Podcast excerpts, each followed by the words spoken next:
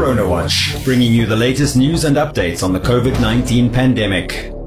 The Ministry of Health and Social Services says it is encouraged by the fact that the number of new cases appears to be decreasing, but are worried that there appears to be a shift of the epicenter of the outbreak from Khomas to the more outlying areas. The ministry also expressed concern about the number of people still dying from COVID 19, especially the number of home deaths, and have once again called on the public to seek health care if they are feeling unwell.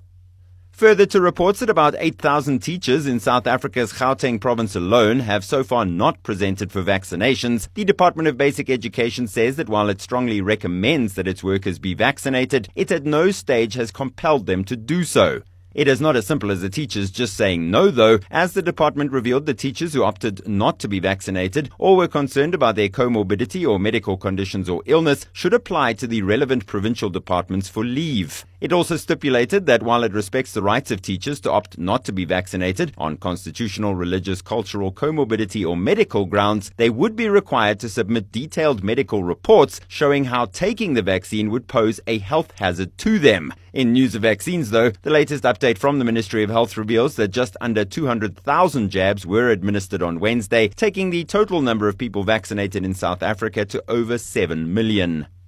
In other vaccine news, Zimbabwe on Wednesday approved the US-made Johnson & Johnson COVID-19 vaccine for emergency use. This after the government came under fire for turning down an African Union donation of 3 million J&J doses in June, citing storage issues and possible side effects, despite surging cases and vaccine shortages. And Netflix has announced that it will require the casts and some crew on its productions in the US to be vaccinated against COVID 19. Similar measures have been taken by companies including Facebook and Google for employees returning to their offices. And President Joe Biden is expected to announce on Thursday that federal employees will need to be vaccinated or consent to regular testing.